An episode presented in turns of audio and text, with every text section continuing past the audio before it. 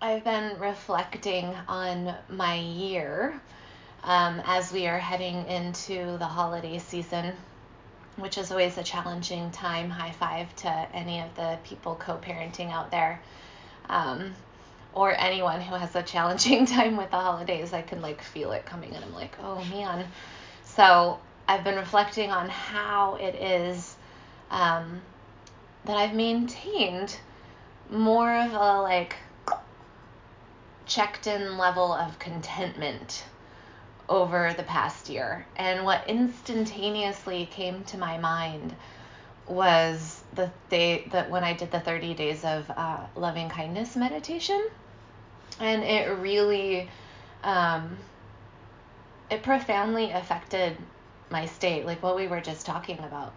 It wasn't like I practiced hours and hours a day and had some uh, huge effect. It was one practice for about 10 to 12 minutes a day. and it really shifted the way that I was uh, being aware of myself and then also the way that I was being aware of others. So, for this last part of the year, I thought that together, all of us, both in the Saturday in person class and then the yoga in a church and then this yoga church, um, and then on the podcast, that we would have the opportunity to dive more deeply into the loving kindness practice together and create a container for one another and for ourselves where we really devote ourselves to practicing this during this time of year. Um, mm, there's been some new data out because I think that when people hear, oh no, I'm gonna have to practice meditation, you don't have to do anything, eh? This is just like a try and see what it feels like. I love that about Buddhism and yoga, why I love both of these practices, and it's really the two of them have become such a um, anchor in my life. Is that uh, it's like a try and see. Does this work for you? Does yoga work? Does a mindfulness and meditation practice make your life better? I don't know. If it doesn't, great. Godspeed. Um, you, there's something else going on for you in this life that's going to light you up, you know, and help you to feel more present. Maybe it's painting or making music or running marathons or whatever it is. There's no judgment or sort of um, hierarchy of ways that we drop in. But for me, this loving kindness practice, it, I mean, it makes sense given my uh, setup as a human being. But for me, it feels really lovely. And so I would offer you all the opportunity to see, see, experiment, see what it's like. How does it affect your life? How do you walk around? What's the lens that you're putting on? Does it um, shift and widen, right? Or is it uh, narrow? I don't know. Do you feel more creative and lit up and accessible? Or um, is it not working at all and you don't ever think about it? you know, it doesn't matter. So, um, there's been some new data out that says that if we practice meditation four to five times a week for 12 minutes each sitting, that it can have profound effects on our stress levels. So I would offer you as offer that as your guide. I think that it's interesting to look at the data. And then if we pop in, if you want to pop into the Wednesday meditation practice and get a half an hour in and sort of like whoop rooted in. It's easier together. It's harder when we're alone. I'll tell you that. Then I would invite you all to pop in there. So let's start by talking about the definition of metta. Um, first of all, I did not make any of this up. this uh, has, is an ancient practice, right? And a lot of the teachings that I, the, the person who speaks to my heart when speaking about this is Sharon Salzberg, who was one of the um, great meditation teachers in the 60s and 70s to bring Buddhism over from the East to the West. And she has really honed in on loving kindness practice as being one of the things um, that the world needs, right? That the world needs. So, metta um, is a Pali word, and it's translated for us as loving kindness, which um, Sharon says that she's had some teachers come and connect with her from the ESOM Pali uh, translators and be like, why don't y'all just say love, right? and I like that very much because um, it simplifies it. But we have the complication of the word love having been sort of stripped down of meaning of meaning and made into more of a um, like we think of it as romantic love or um, some sort of love that requires conditions, right? But if we return to the definition of love that we used a lot last year, which is um, love is saying yes to what is, I think that we get closer to what is meant by the Pali word metta. Because the Pali word metta is a love that is without preference and a love that is without conditions. Right? So, um, another way to think of the word metta is to think of the word connection. Right? And it's said that in um, in the loving kindness practice that the power from it comes from the knowledge that we are interdependent, from being in the truth that we are in fact interdependent. And that when we hone our hearts, steer our hearts toward the direction of a love that is without preference, that is wider, right, than our conditioning of being human, that we are leaning into the truth of that interdependence. Right?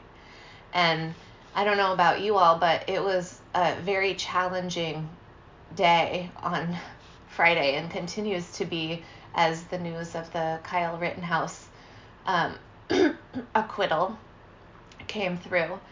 And, you know, I don't think that most of us here, if you're here, if you're still here, we're probably not that surprised. Um, I had had a crying morning when I heard about the makeup of the jury on the radio, and I was like bawling and feeling so depleted and um, there was only one black person on the jury. I don't know if you knew that and it was brought up and the judge was like eh, whatever. And right at that moment it's like oh this doesn't stand a chance you know? This person will go free. And my son um, was like well how do you know? You don't know. You know? I was like oh i i know um, but still to actually have to face the truth of it um, and be in to know what an unjust system that we live in, it can feel very depleting and we can feel very powerless. Right? And the purpose of this practice is to remind ourselves that despite all of that going on externally, that our energy does matter. That the way that we think matters, our thoughts matter, that our words matter, right? And the way we carry ourselves in the world matters. And it is the white supremacist white supremacist patriarchy that we live in that feeds, right, off of us thinking that it doesn't. Right? That we have no power, that we are powerless. And so engaging in this practice, I would say that we are actually um, radicalizing ourselves. That we are going, and someone asked me once, what do you mean by the word radical? And what I mean is this, and we can think about this personally on like a really micro level, or we can think of it on a macro level. Is that there are limiting beliefs and stories and narratives that we hold inside of ourselves, right? That keep us small and quiet and busy and thinking that we're not enough. And that is also happening on the macro level, that there's no rules, that nothing matters, this sort of nihilistic um, existential crisis right, that is happening. And what this practice does is that it directs us down into the roots um, of those beliefs and challenges them with an unconditional love that is without preference. Right? so that those things can be set free, right? on the micro and then on the macro level. So, um, the other thing, and this doesn't come from Sharon, this comes from me, but I think that it's so profound, is that I, I love two definitions of trauma. Because right? what happened on Friday, what is happening, what has happened, and um, I mean, Jesus, we have Thanksgiving coming up, which is a holiday. Let's remember it's a holiday that Abraham Lincoln made up um, in order to quote unquote bring the country together and convince people of color to fight in the Civil War. And it wasn't something that actually happened, right?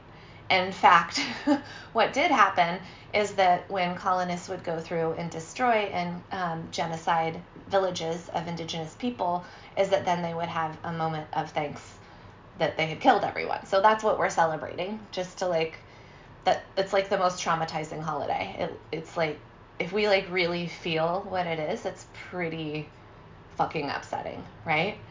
And uh, I like two definitions. AOC, number one. Um, AOC's definition is too much too fast, and I think she got that from somewhere, but I don't know where. But I really like that. Um, that when we can notice when we're triggered, when when we're in a trauma response, if we have that too much too fast feeling. And the other one that I really like is that Trauma is when connection is severed, right? When there's a broken connection between us and a caregiver, right? Between us and the social contract of care, which we see happening over and over and over again, especially for the most marginalized folks, right? Um, so the Buddha taught that the metta practice, that the loving kindness practice is an antidote an antidote to fear. So what happens when we are traumatized? right? Because trauma isn't the event. Let's be clear. Because the same event can happen to two different people, and this person's nervous system can experience the event as trauma, and this person's nervous system can experience the event as something that was upsetting, but not carry it around in their nervous system as trauma. Right? So, um, and there's various things that make us more or less trauma resilient. It's like a whole cocktail of different things that happen, right? Um, so, if we're the person whose nervous system experienced the event is traumatizing and we're carrying around that wound, right? That's another, the root word of the word trauma is wound we're carrying around this wound in our system, then the response that we often have is one of fear. And so the loving kindness practice, the practice of widening the lens and opening ourselves to these phrases, the Buddha taught as the antidote to fear. So the connection that I'm beginning to make in my own life and why this practice was so settling for me during this very challenging year is that it is, in fact, a salve for this wound, right? For the trauma of my nervous system, for the trauma of a severed connection, both on the micro level and on the macro level. um, okay, so, uh, burp. I'm, look, I'm looking back at my notes. Um, there's two sort of main controversies. it's the way that Sharon puts it. Um, sorry, my feet are. I'm falling asleep. I gotta shift myself. There's two main controversies as far as metta is um, concerned. One is that like, oh well, if I'm going around just like I wish you loving kindness, I wish you ease, I wish you health, then somehow that's like a weakness. Or also that it is saying like that, kind of like we talked about last week actually, that the um, that what is happening is like okay with us, right? Um, and that's not the case at all. What it is doing is, again, acknowledging our interdependence and connection. Yeah? So, um, I actually find the loving kindness practice to be extremely strengthening because instead of what happens when we're in fear is that, and this is like science is that we tend to get tunnel vision. And what happens when we're not in fear is that we have a much wider lens and have more choices. Right? And better able to be radical, to uproot those limiting belief systems that prevent us from being in our power. Okay. And then, um, yeah, kindness is a strength because we are interdependent. That's why, just to put it very simply. Um, so the other thing is that, oh, that loving kindness is like a wish, right? that we're like somehow casting a spell on ourselves and other people. And what it's like, all right, so I'm going to do loving kindness to my mom and I hope that she better be start being nice to me by next Tuesday, you know. and then you call your mom up and you're like, "Do you feel it?" And that's not the, that's not the way that it works, right? We're dropping these phrases into the pool of our own awareness right? to shift our state to be in our own power to root ourselves in the truth of our interdependence and to practice kindness. So we're not trying to um, uh, sort of like make something happen. The other thing, there's the third one, and this is maybe the biggest one. Um, myth around loving kindness practices that somehow we're going to sit down and be like, oh my gosh, bring on the love vibes. Here we go. like, well, let's do it. This is going to be amazing. I'm just going to feel the gooey, like, whoa, heart opening feelings. And a lot of times, what happens, at least for me, I, I've, is that you we experience resistance, right? That we get an opportunity to experience our own resistance towards offering love to ourselves. I find a lot. Um, my negative self talk, I think, and it has to do with my anxiety right now has been like through the roof. Like I could send it. I was joking yesterday that I would send it a fire emoji. Like, damn, girl, oh, you're on fire. That's how it's been lately. So as I've been practicing these, this is day three for me. As I've been practicing this um, again and offering myself loving kindness, I begin to notice the lack of compassion and care that I have been giving myself, right? I'm noticing what's been missing, that self compassion. And um, yeah, when we offer folks who we have friction with loving kindness, we can feel the resistance often there. And we'll talk more about that as the weeks go on. This week, we're going to focus um, on offering ourselves loving kindness, which is where I'd like to hone in before we end this talk. So, and that's a good segue, thinking about the negative self talk um, aspect of it, is that if we're talking about love saying yes to all that is, right? That many times the ways in which we regard ourselves is very conditional. I am worthy of love if I am productive I am worthy of love if other people seem to love me, right? If we're only if we're getting that feedback. I am worthy of love if I'm compliant, if I do what the world tells me to do, smile and wave. I am worthy of love if I'm being of service. I'm sure y'all, you can list them in the chat if you have more. It helps other people to feel less alone.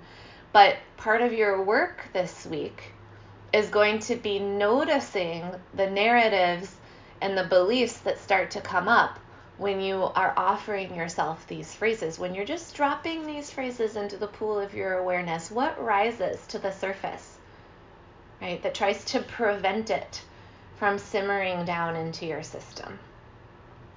Here's the thing there's a theory in cognitive behavioral therapy that talks about the um, the hidden thought, right? And it was this therapist who started to realize that if a couple of things, but the, the thing that I want to talk about here is that if he didn't meet his clients' resistance right from the get go, that they were much less likely to receive the benefits of practice or even to the benefits of practice, the benefits of the therapy, same, same, um, or even to come back again.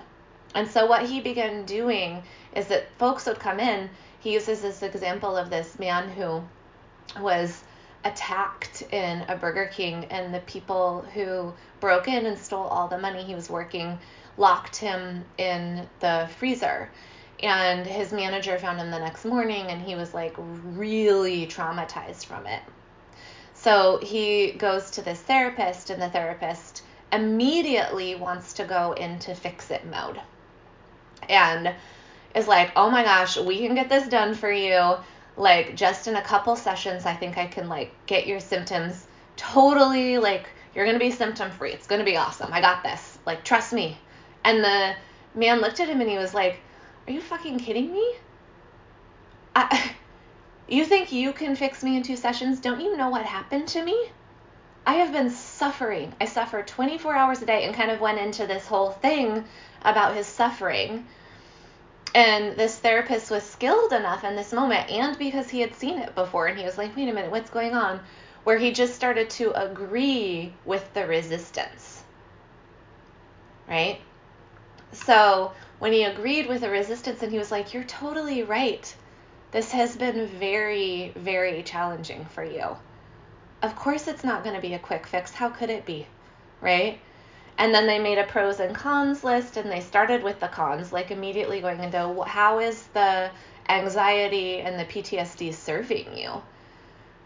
And the guy was like, Well, if I'm always on guard, then I can keep myself safe. If I'm constantly vigilant, I can keep myself safe. Right? And the therapist had honored it and was like, Yes, of course. And then they made the pros list about how it's difficult for him to work or to be in outside. Like there's all these sort of limitations on the life, but the resistance had my point is is that the resistance has to be met first. Right? And honored. Like thank you for keeping me safe. Right? My the way in which I've been dealing has been um, keeping me safe right? Whether it's through a numbing out or addiction or overworking or um, eating disorders, whatever it is, I believe that those behaviors in some way are protective, no matter what. And so, can we love them up and meet them with care uh, in the same way uh, that we would if our child or our dear friend would came to us and was like, "I'm suffering." Can we be good listeners to ourselves? And not try to like fix it immediately. So, I don't, that was just kind of a side note, but I think it was worth it. It's good to know, right? And then that man, the after they made the pros and cons list, he did his his symptoms were decreased after three sessions, right, with the behavioral therapy, which is just amazing. But he probably wouldn't have come back if the resistance hadn't been met with agreement and care and receptivity. So, um, Mm. All of that to say that the gift of love is the gift of our attention. And that for the next week, as we offer ourselves these phrases, and we're just starting this week, if you're choosing to do this project together, with the four um, phrases to yourself. That's it, just to you for one week. I'm finding it kind of excruciating. Um, and so I'm working on meeting my resistance. Like, I'm like, oh, but I got to offer to everyone else. We're just this week starting with ourselves and meeting our resistance and seeing what happens. And practically speaking, the way that this practice works is that we drop the phrase in with intention and presence behind it right? If love is the gift of our attention, like when we are falling in love with someone, you're just like, oh, and it's so easy, right, to give your attention to them. You turn toward them over and over again. But we know ourselves so well and can get so sick of our own patterns and woundings that it's very difficult to do that with ourselves. But that's the energy behind the phrases, like a lover just turning toward with this wide, open, receptive attention. Each phrase, behind each phrase, over and over again. And then see what happens, remembering that it's an exploration, um, that it's a connection, right, that we're making with that part of us that is wise. And we'll talk more about wisdom because there is something really, really wise about this practice. Okay. That's it. That's your homework. Four to five times a week, maybe every day if you can. Oh, this is the last thing that I want to say. And here's the phrases, my friends. May I be safe, or may I feel safe, depending. May I be healthy, may I be happy, and may I live with ease. And if those words don't work for you, literally, my friends, they're just words trying to explain unconditional love. It is more about the intention behind them, right? Um, but I kind of like the simplicity of these phrases because, at least for me, it like words like happy and safety and health um, and ease can actually be pretty triggering in regards to myself. And so it's an opportunity to, I could wish it for anyone else, but it's much more difficult with myself. So it's an opportunity to really meet ourselves, right? And the words stay simple. Um, and again, you can change them. It's the it's the intention behind them that matters, right? Which is that love without preference, that wide love where all is welcome. Right? Love is saying yes to what is. Okay.